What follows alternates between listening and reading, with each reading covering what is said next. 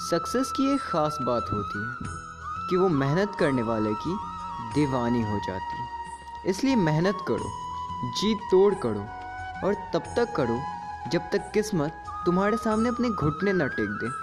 क्योंकि मेहनत ही वो रास्ता है जिससे आप अपने सारे दरवाजे खोल सकते हो।